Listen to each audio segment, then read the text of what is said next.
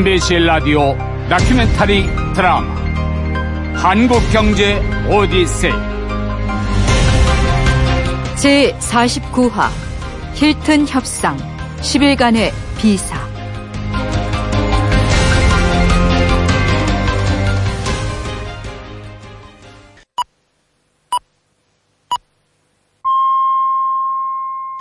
임창열 경제부총리가 오늘 급거 일본을 방문해서 IMF를 통한 자금 지원에 일본이 적극 참여해 줄 것을 요청했습니다. 임창열 경제부총리가 오후 4시쯤 나리다 공항에 도착했으나 담판을 앞둔 탓에 극도로 말을 아꼈습니다. 그 내용에 대해서는 나중 기회에 말씀드리겠습니다. 공항에서 1997년 11월 28일 IMF와 협상을 벌이는 와중에 임창열 부총리가 다급하게 일본을 방문합니다. 클린턴 대통령이 김영삼 대통령에게 전화를 걸어 요구한 내용 때문이었죠. 12월 1일까지는 IMF와의 협상을 끝내달라. 안 그러면 한국은 국제금융계로부터 심각한 응징을 받을지 모른다. 협상 타결 시 미국은 이 선에서 자금을 지원하겠다. 이런 내용이었습니다. 요구가 아닌 압박이거나 겁박이었죠.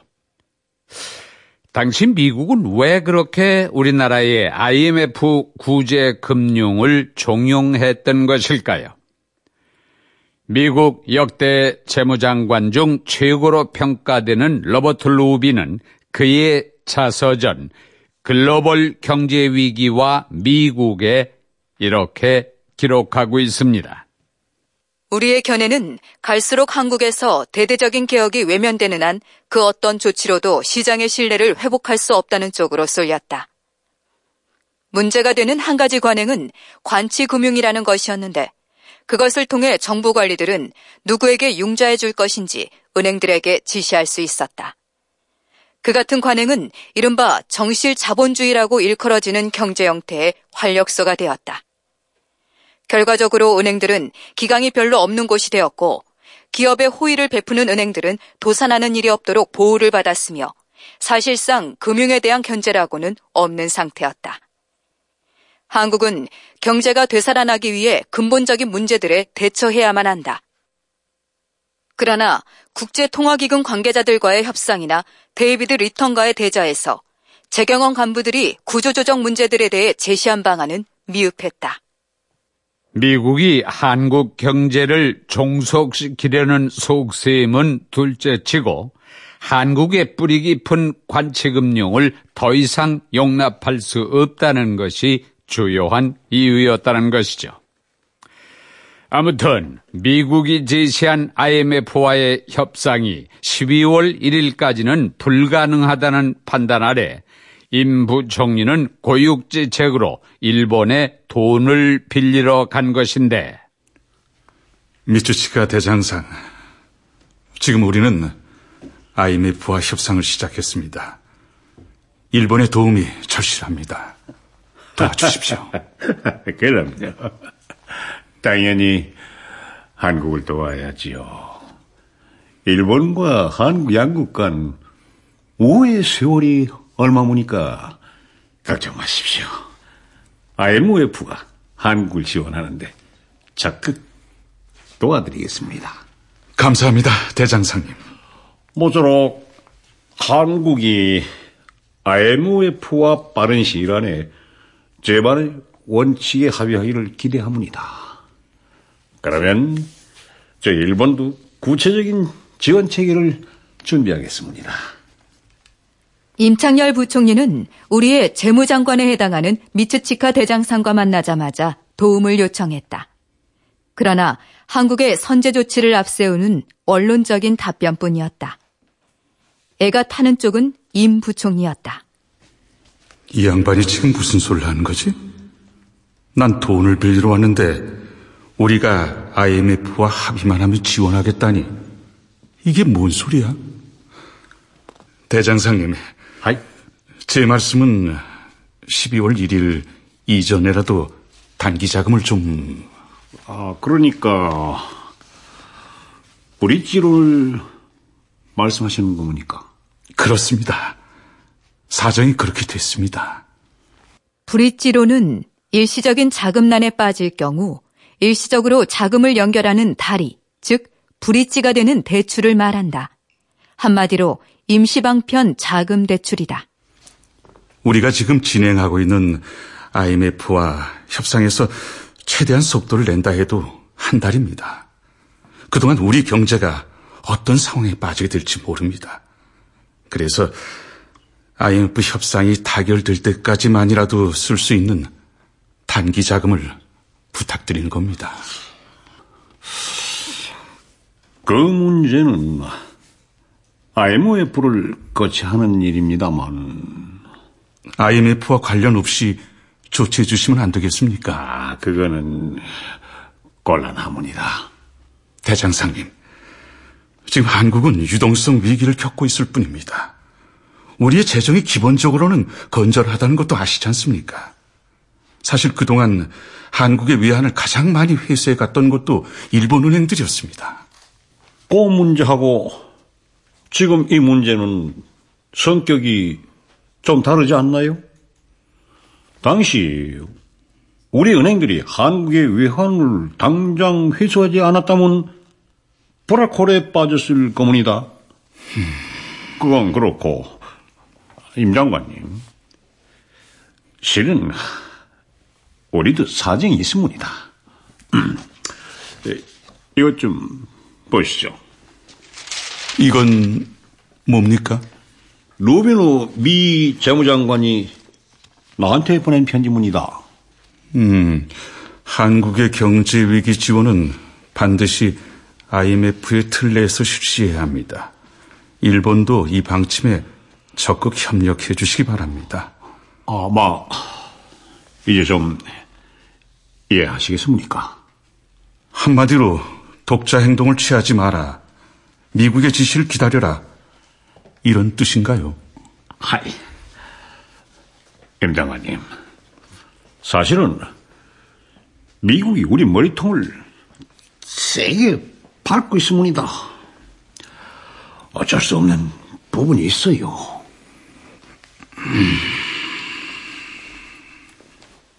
당시 일본도 경제 사정이 안 좋은 상황이기도 했지만 한국을 도울 수 없는 이유는 결정적으로 미국 때문이었다는 게 일본 정부 입장이었다. 임 부총리는 예상대로 아무 성과 없이 귀국해야 했다.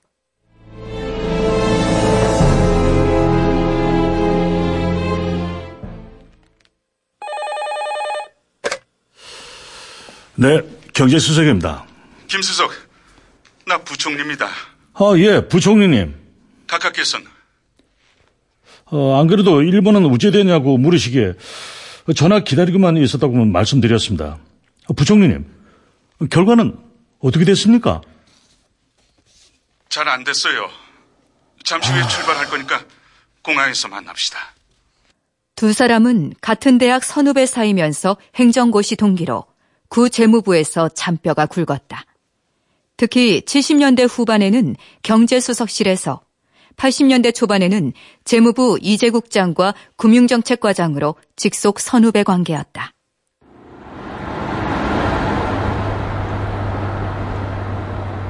공항에서 서울로 향하는 자동차 안. 임 부총리와 김영섭 경제수석의 얼굴은 굳어 있었다. 아, 일본이 브릿지론을 해결을 해준다면은 IMF에 끌려가지 않아도 될 텐데, 뭐 미국이 그렇게까지 나오다니, 뭐 그러고 보니 일본 입장도 이해가 되는군요. 정도의 차이가 있을 뿐 일본이나 우리나 비슷한 처지지. 이제 우자실 겁니까? 일단 이렇게 합시다. IMF와의 협상은 계속하면서도 다른 국가의 개별 지원도 별도로 진행하는 것으로. 예, 뭐 그게 좋겠습니다. 그렇게 하면 IMF 지원금도 적게 받아도 될 거고, 뭐 따라서 우리한테 뭐 요구사항도 적게 올 테니까요. 당장 12월 1일 말레이시아에서 동남아 국가연합 6개국 재무장관 회의에 강만수 차관이 가게 돼 있습니다. 근데, 근데 그것도 안 되면 웃자죠. 오로지 IMF하고만 붙어야겠지. 고독한 전쟁이 될 거야.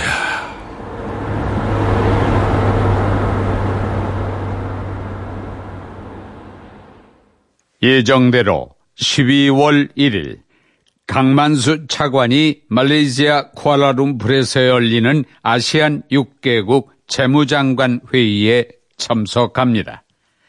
이 자리에서 강만수 차관은 중국 상무부장한테서 아주 의미 있는 냉소를 받았죠. 현재 대한민국은 1인당 국민소득이 13,000달러가 넘습니다. 우리 중국은 이제 겨우 750달러에 불과합니다. 750달러 국민소득 나라가 만 달러가 넘는 나라를 지원하려면 국내 정치적으로 설득하기가 어렵습니다. 한편 인부 총리가 귀국한 다음 날인 1997년 11월 29일에는 김영삼 대통령이 직접 일본의 하시모토 총리에게 전화를 겁니다. 그러나 하시모토 총리 역시 비슷한 말을 반복할 뿐이었죠. 한국이 IMF 행을 피하려 한다고 의심했던 미국은 이미 G7 재무장관들과 상호 연락한 상태였습니다. IMF를 통하지 않고는 한국에 어떤 돈도 빌려주지 않는다는 원칙을 세운 상황이었죠. 바로 그날 서머스 재무부 부장관과 통화한 김기환 대사의 회고 내용은 이렇습니다. 어, 그때 서머스가 나하고 전화 통화를 하면서 당신네 나라 부총리가 일본에 가려는 것을 알고 있다 그래요. 그러더니 일본에 가봐야 얻을 것이 없을 것이다라는 그 말을 덧붙이는 겁니다. 우리가 일본에 가봐야 헛일인 걸 저쪽에서 미리 알고 있었던 거죠. 그리고 바로 그 이틀 후인 11월 30일에 그 임창열 부총리가 단기 브릿지론이라도 받아보려고 일본에 갔는데 이미 그 미국하고 일본이 미리 말을 다 맞춰놨단 말이죠. 그 한국이 IMF와 협상을 통해서 해결할 생각을 하지 않고 일본의 도움을 받아가지고 해결하려고 한다고 안 좋게 생각을 한 거죠.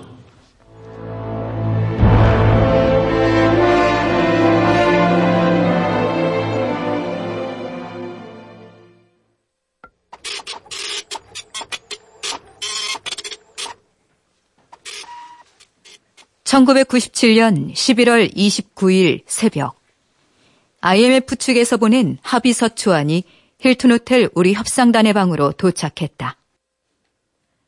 한국 정부는 앞으로 3년간 IMF와 합의한 대기성 차관협정을 수용하는 조건으로 IMF로부터 재정 지원을 받는다는 내용이었다.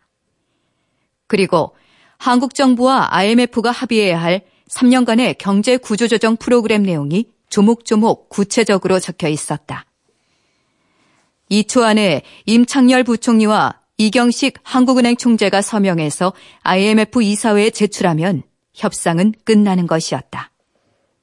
그날 정덕구 차관보가 IMF 나이스 실무협의단장과 함께 오찬을 했다.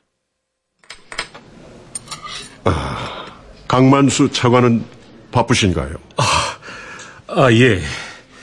예. 원래는 강 차관도 함께 오기로 했습니다만 아, 쿠알라룸푸르에서 아세안 6개국 재무장관 회의 일정 때문에. 아, 그렇군요.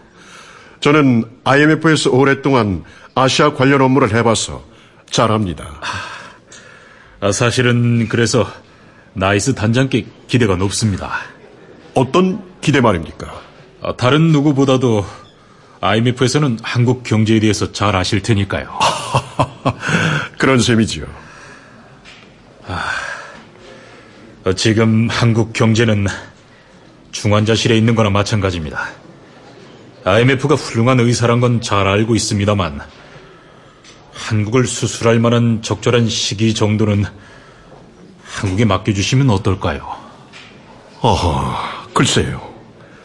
한국으로서는 충분히 제기할 수 있는 의견이라고 봅니다. 그러나 제가 여기서 그 의견을 수용할 수는 없습니다. 저는 IMF의 일원으로 왔고 IMF는 이미 내부적으로 정해진 방침이 있습니다. 저는 그 처방에 따를 수밖에 없습니다. 자칫 타이밍을 잘못 잡으면 아무리 좋은 의료 기술이 있어도 수술 도중에 환자가 죽어버릴 수 있습니다. 한국적 특수성을 고려해 주시라는 겁니다. 한국을 잘 아시는 단장님이니 특별히 제가 이런 부탁의 말씀을 드리는 건 아니겠습니까? IMF에 정해진 정책이 있겠습니다만 한국 현지에 오셔서 직접 보신 상황을 한번 본부에 건의할 수도 있지 않겠습니까? 아하... 솔직히 말씀드리면 IMF 측에서 보낸 합의서 초안을 보고 저희는 기절할 뻔했습니다. 오, 기절까지요? 저성장의 고금리, 부실 금융기관의 조속한 정리, 경제 전반에 걸친 강도 높은 구조 조정은 필요합니다. 당연히 해야죠. 그런데 우리는 준비가 되어 있지 않습니다. 적절한 시간이 필요합니다. 정 차관보님, 모두 이해합니다. 하지만 지금으로선 구체적인 자금 지원 조건이 나온 이상 서둘러야 합니다. 지금은 시간 싸움입니다. 저도 한국의 입장을 최대한 고려해서 최선 다하겠습니다. 하지만 전 실무자일 뿐입니다. 최선을 다하겠다는 나이스 단장의 발언은 어느 정도 진심인 것 같았다. 그러나 나이스 단장은 막상 협상 과정에서는 힘을 쓰지 못했다. 합의서 문구 하나까지도 피셔 부총재에게 전화를 걸어 허락을 받아야 할 입장이었다.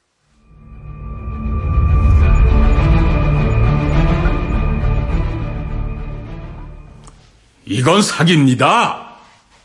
1997년 11월 29일 밤 12시 무렵 서울 힐튼 호텔 19층에 마련된 국제 통화기금, 즉 IMF와 한국 정부의 협상장에서 고함 소리가 터져 나옵니다. 한국 협상팀인 재정경제원 간부가 휴버트 나이스 IMF 단장에게 항의하는 소리였죠. 사기라니요. 그게 무슨 말이죠? 우린 지금까지 거시산업, 노동, 대외거래 금융 대부분 중요 분야에서 합의를 이루었습니다. 그리고 양해각서까지 교환했습니다. 맞습니다. 그래서요. 아니 그런데 이제야 술구번이 내놓는 어? 이 부속 합의서는 뭡니까? 우리는 처음부터 그 부속 합의서를 준비하고 있었습니다.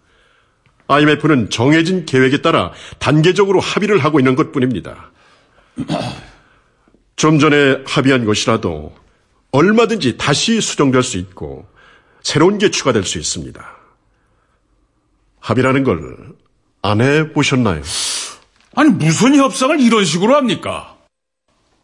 우리 협상팀이 나이스 단장 코앞에 디밀고 있는 서류 뭉치의 표지 한 귀퉁이에는 대외비라는 붉은 글씨가 찍혀 있었습니다.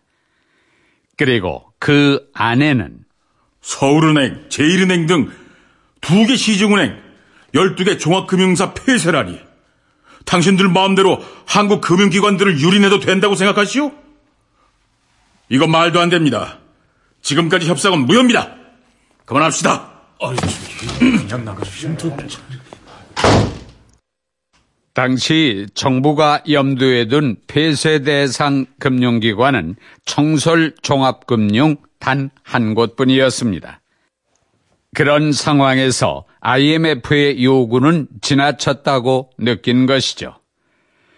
보고를 받은 임창열 재경원 장관 겸 부총리는 즉시 회장을 빠져나온 재경원 금융정책실 과장급 이상 간부들을 긴급 호출합니다. 도대체 어떻게 된 겁니까? 예, 부총리님. 그쪽에서 합의서 초안에는 없었던 내용들을 갑자기 들이댔습니다. 어떤 내용입니까?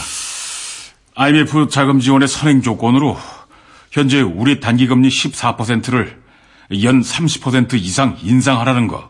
그리고 완전한 예금자 보호와 함께 12개 종검사를 즉각 폐쇄하는 내용입니다. 뭐야? 뿐만이 아닙니다. 두 개의 부실 은행은 6개월 안에 다른 금융기관과 합병 또는 처분하라는 내용도 있습니다. 그리고 주식 및 채권 시장 완전 개방, 외국 금융기관이 한국 내 금융기관을 인수할 수 있도록 모든 규제를 전면 폐지할 것. 이런 내용들입니다. 이게 무슨 놈의 협상이야? 일방적인 강요잖아. 부총리님, 그러나 문제는 시간이 우리 편이 아니라는 겁니다. 어떻게든 빠른 시일 안에 협상을 타결 지어야 합니다. 정차관보, 나이스 단장은 언제 만나지? 내일입니다. 그래, 최대한 우리 입장을 설명해줘요. 아무리 IMF식 처방이라 해도 우리한테 맞는 처방인지 심사숙고해달라고 말이야. 예, 그렇게 해보겠습니다.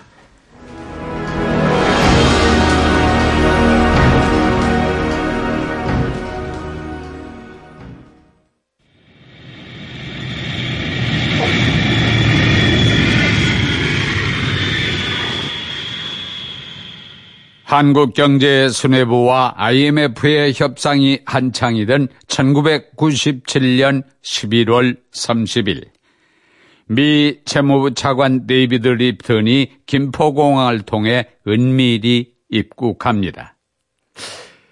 그는 또 왜 왔을까요?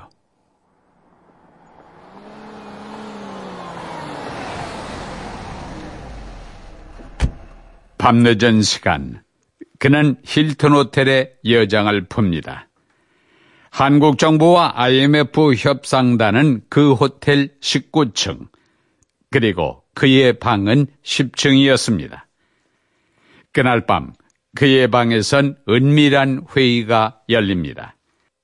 미 재무부의 데이비드 립턴 차관, IMF 실무협의단장인 나이스 아시아 태평양 국장이 함께했죠. 음, 한국의 협상 대표는 누굽니까? 임창열 경제부총리입니다. 그 사람 일본에 갔었죠. 예. 일본에 돈을 구하러 간 모양인데 실패했습니다.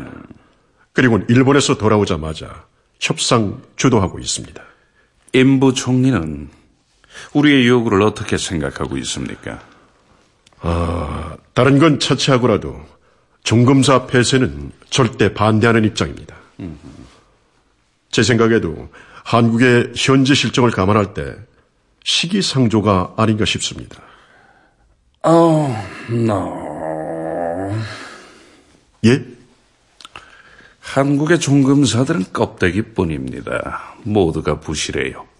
그런 종검사들을 살려준 채 자금 지원, never, 절대 안 됩니다. 그걸 모르겠어요? IMF의 협상 원칙이란 사실은 알고 있습니다만, 그 문제로 협상 지지부진할 수도 있고, 이 협상 절대 지지부진해지지 않습니다. 한국은 지금 숨이 끊어지기 직전이에요. 급한 건 저쪽인데 왜 그쪽 사정을 봐줘가면서 협상을 합니까?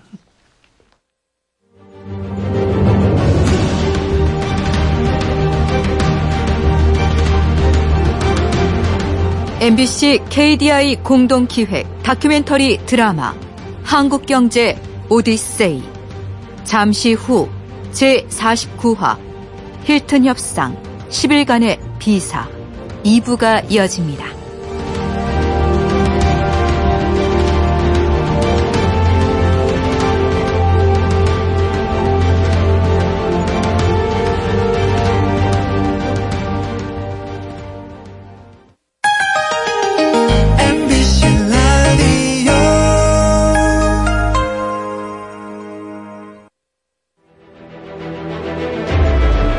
MBC 라디오 다큐멘터리 드라마 한국경제 오디세이 제49화 힐튼 협상 10일간의 비사 2부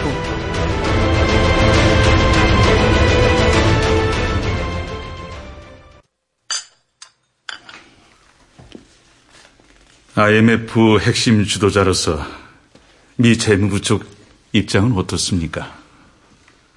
임 장관의 협상 스타일에 대해 궁금해하는 것 같습니다. 아, 그래요? 예상하셨겠지만 미국 쪽은 임 장관께서 일본에 간 사실도 알고 있고 결과도 알고 있었습니다. 당연히 알겠죠. 그건 그렇고 협상 내용에 대해서는요. 한국 주장은 전혀 받아들이기가 어렵다는 입장입니다. 특히 종금사 문제는 양보하기 어렵겠습니다. 아니, 그게 핵심인데 양보가 어렵다니요. 종금사들 날려버리면 국민 경제 완전히 무너집니다. 하지만 미국 쪽은 꿈쩍도 안 할 겁니다. 임 장관님, 대안을 내시죠. 대안이요? 예컨대 서로 양보하는 선에서 대안이라. 그럼 이건 어떨까요? IMF의 요구는 부실 종금사 11개 폐쇄를 요구했는데 한 개만 폐쇄하고 나머지는 일단 시간을 두고 그래도 희망이 없다면 그때 가서 결정하는 걸로요. 좋군요. 그런 내용으로 캉드쉬 총재에게도 보고하겠습니다. 그러나 결과적으로 미 재무부나 IMF도 그 제안을 받아들이지 않았습니다. 오로지 한국은 IMF의 요구대로 따르라는 것이었죠. 이날 저녁 나이스 단장은 협상 도중 부지런히 10층과 19층을 오르내립니다. 그러더니 종금사를 실사한 뒤 폐쇄하기로 한 IMF와 한국 정부의 합의는 24시간도 채 안 돼 즉각 폐쇄로 바뀌어 버립니다. 결국 1997년 12월 2일 9개 종금사가 영업 정지를 당합니다. 아, 어째 이런 일이 생겨가지고. 응? 아, 나머지 종금사는 어찌 되노? 청솔 종금은 이달 말까지 정상화 계획을 못 내면 폐쇄됩니다. 에휴. 그리고 나머지 8개도 이달 말까지 정상화 계획을 제출하지 못하거나 내년 3월 말까지 실천하지 못하면 문을 닫아야 합니다. 아, 그러다가 이거 나라 곳간 문을 닫아야 하는 거 아이가?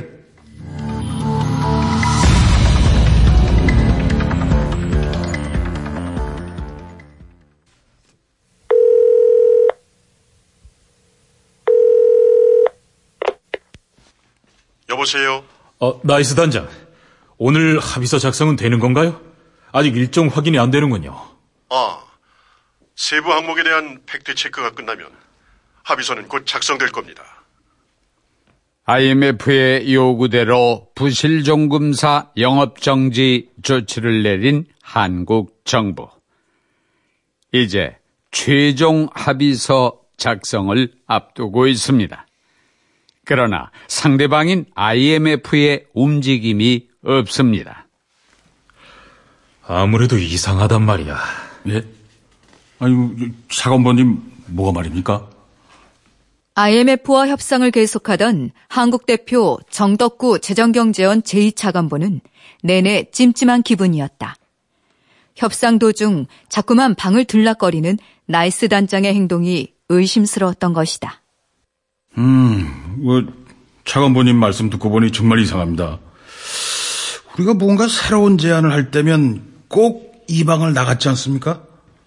나이스가 협상장에 다시 들어오면 영락없이 새 협상 조건을 들고 왔고요. 아, 자네가 나이스 단장 뒤를 밟아보면 어때? 예? 제가요? 분명 이 가까운 곳에 누군가 있어. 그리고 나이스 단장은 그 누군가의 조언을 듣고 있는 것 같아. 아, 그러니까 제가 그 누군가가 어디 있는 사람인지를 확인하면 되겠군요. 그렇지. 확인 결과 나이스는 같은 호텔 10층 1002호실에 드나들고 있었다. 그 방의 투숙객이 미 재무부 차관 립튼이라는 사실도 확인됐다. 임창열 전 경제부 총리의 관련 기록에 따르면 임 부총리는 작심을 하고 립튼 차관을 다그치기로 했다. 호텔 로비를 지나가다가 우연인 듯 임 부총리와 마주치자 리튼 차관은 굉장히 겸연쩍어하며 응대했다. Oops. It's good to see you, Minister Lim. 아, 미 재무차관께서 여긴 웬일이십니까? 어, 어, just 뭐 그냥 뭐, 뭐 special한 특별한 일 아니에요. 어, 음. 지금 대한민국 IMF 협상 대표들은 귀하가 묵고 있는 바로 이 호텔 19층에 있습니다. 차관께서 이 호텔에 무슨 일로 와 있는지가 중요할 것 같군요. 용건이 뭡니까? 어, Jesus 음, 나는 나이스 단장과 무슨 일을 꾸미고 있는 거죠? 그 꾸미다니요? 참 희한한 일도 다 있군요. 나이스 IMF 아태국장이 협상 도중에 미 재무부 차관과 자주 말씀을 나눈다는 게 있을 수 있는 일이라고 생각합니까? 차관께서 여기 와 있는 진의가 뭔지 저하고 직접 이야기하고 싶습니다. 음, 나는 임 부총리하고 talking about our friend 어, 전혀 없습니다. 지금 이곳은 위기에 빠진 한 나라의 경제가 어떻게 될지 모르는 중요한 협상 장소입니다. 당신이 이곳에 있다는 사실을 국내외 기자들이 알면 당신 입장은 어떻게 될까요? 충고합니다. 이 호텔에서 당장 나가 주시죠.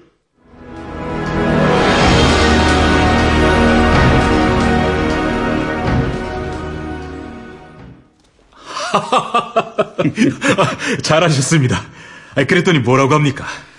IMF 협상이 잘 돼서 자금 지원이 돼도 기업이나 금융기관 또는 일부 부유층들이 이 돈을 다시 외국으로 빼돌릴 가능성을 차단하려고 했다는 거요. 헛소리죠. 한국 금융시장을 당장 열어달라고 할 거면서. 아, 아 그건 그렇고 부총리님. 강드시 총재는 일정대로 들어오는 겁니까? 예정된 시간에 들어올 거요. 그날 저녁 임창열 경제부총리는 기자들에게 IMF 총재와의 합의 내용을 발표하게 될 것이라고 밝힌다. 이제 남은 건 서명하는 일 뿐이었다. 그런데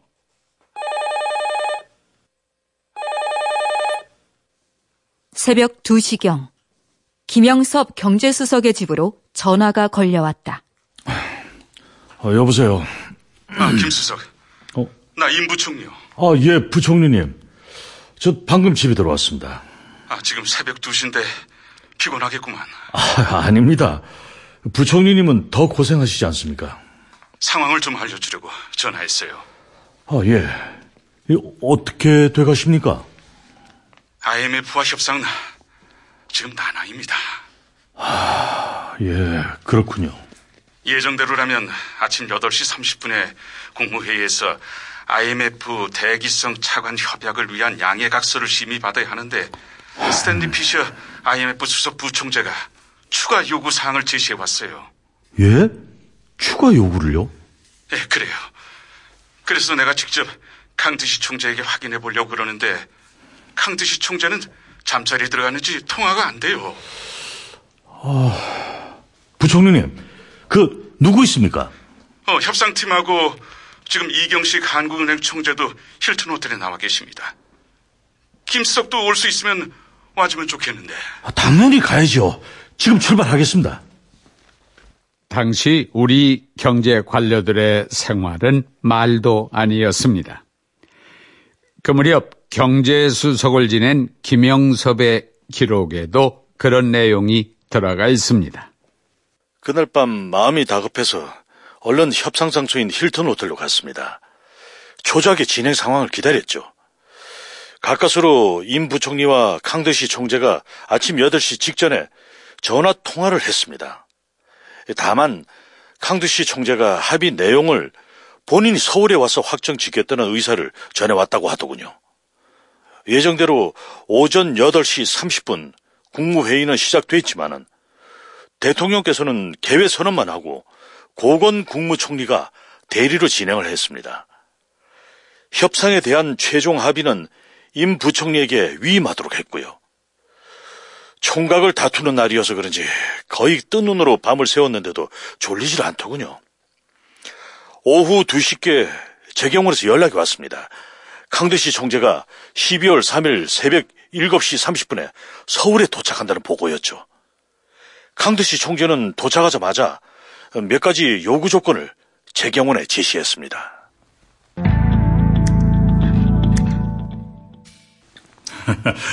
어서 오십시오, 강대시 총재. 어우, 감사합니다, 장관님.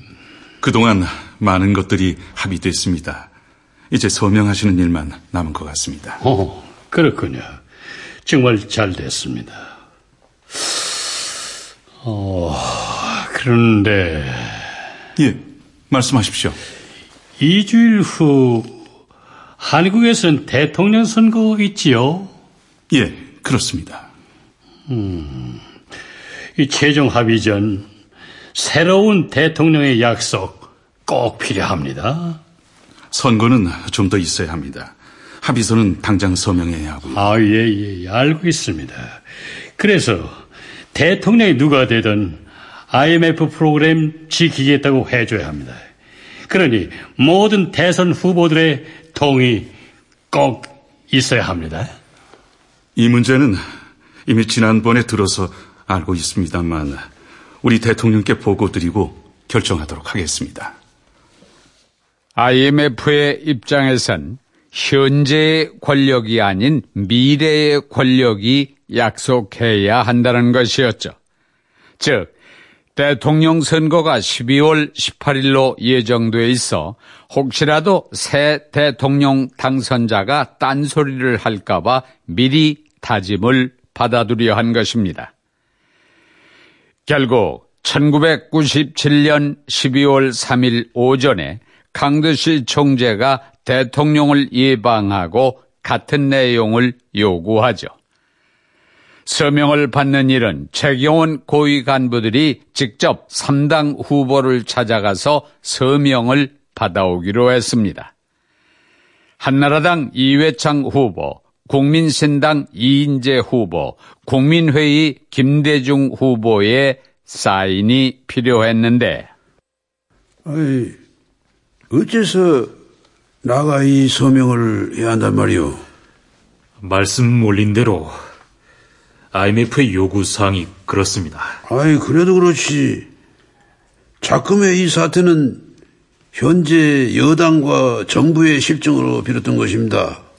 근데 나가 왜 이런 사인을 해야 합니까? 그래서 이렇게 뛰고 있습니다. 도와주십시오, 후보님. 에, 열 번을 물어도 나는 같은 대답입니다. 나라의 경제가 나락에 떨어진 만큼 그 책임은 여당과 정부가 져야 하는 거 아니겠어요? 정말 안 되겠습니까? 예, 안 됩니다. 끝까지 사인을 할 수 없다는 게 국민회의 김대중 후보의 반응이었죠. 결국 김원길 정책위 의장에게 도움을 청했고 우여곡절 끝에 3당 후보의 각서를 모두 받아냅니다. 그러나 고비는 그것이 전부가 아니었죠.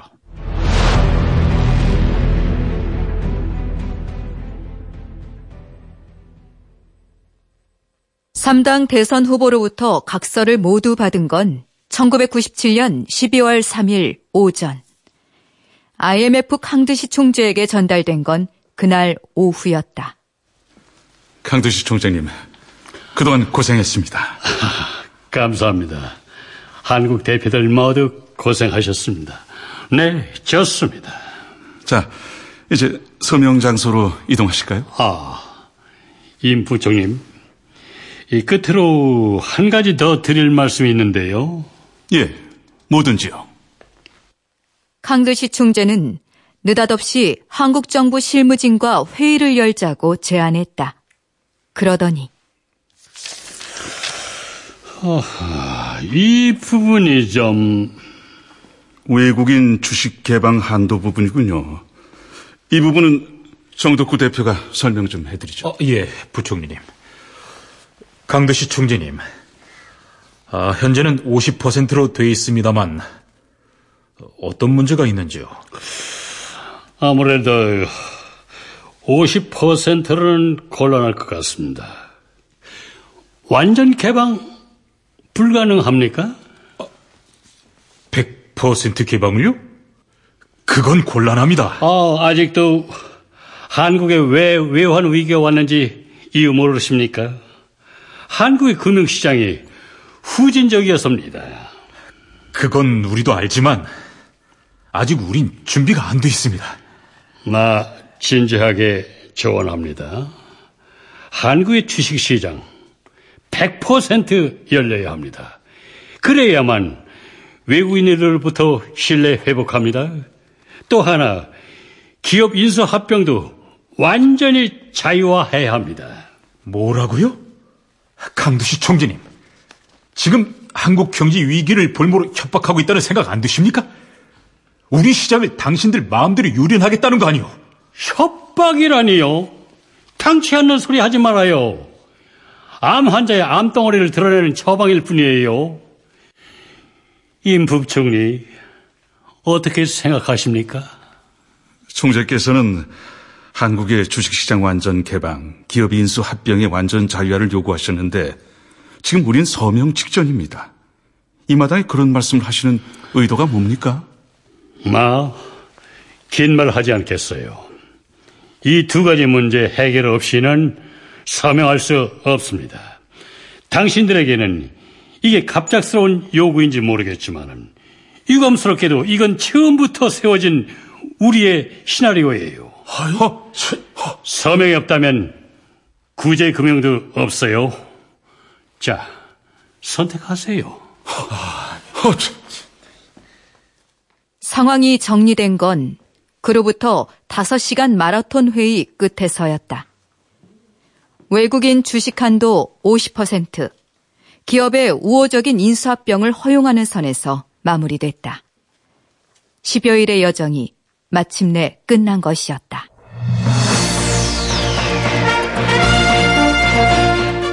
국제통화기금 IMF의 긴급 자금 지원을 위한 협상이 최종 타결됐습니다. 우리는 이제 550억 달러를 지원받게 됐지만 우리 경제는 사실상 IMF의 법정 관리에 들어갑니다. 한국 경제 회생에 필요한 주요 조치들에 대해 최종 합의에 이르게 되었습니다.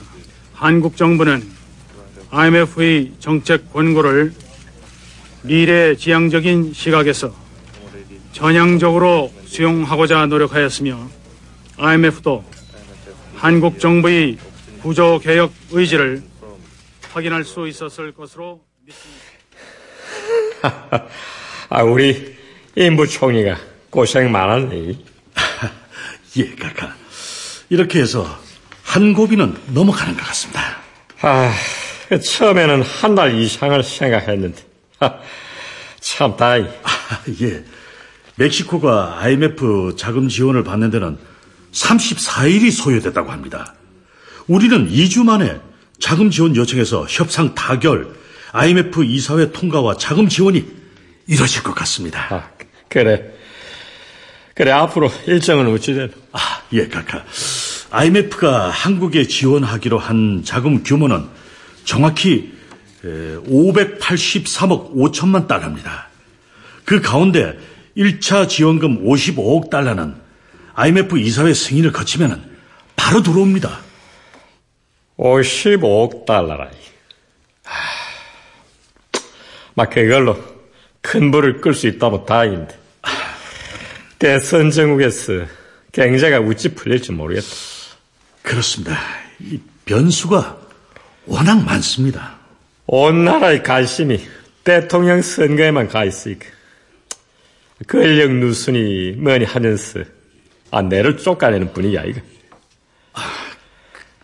카카. 현철이 구속 문제도 그렇고, 애아디기를 초래한 대통령이라는 비난도 그렇고, 한나라당은 한나라당대로 내를 못 잡먹어서 막 붙들고 늘어지. 참.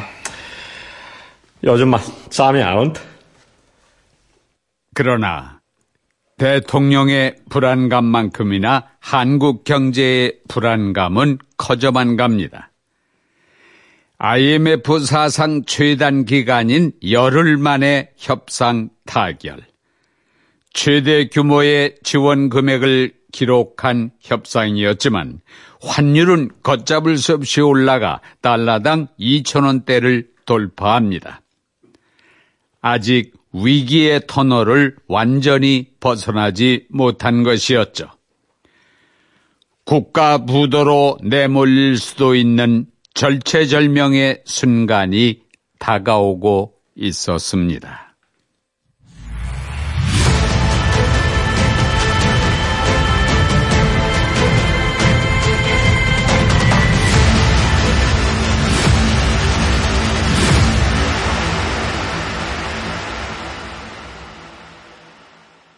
출연 이상훈, 김명수, 이우신, 김용식, 황윤걸, 권혁수, 이원찬, 최석필, 김기철, 이성. 해설 유강진, 한경화.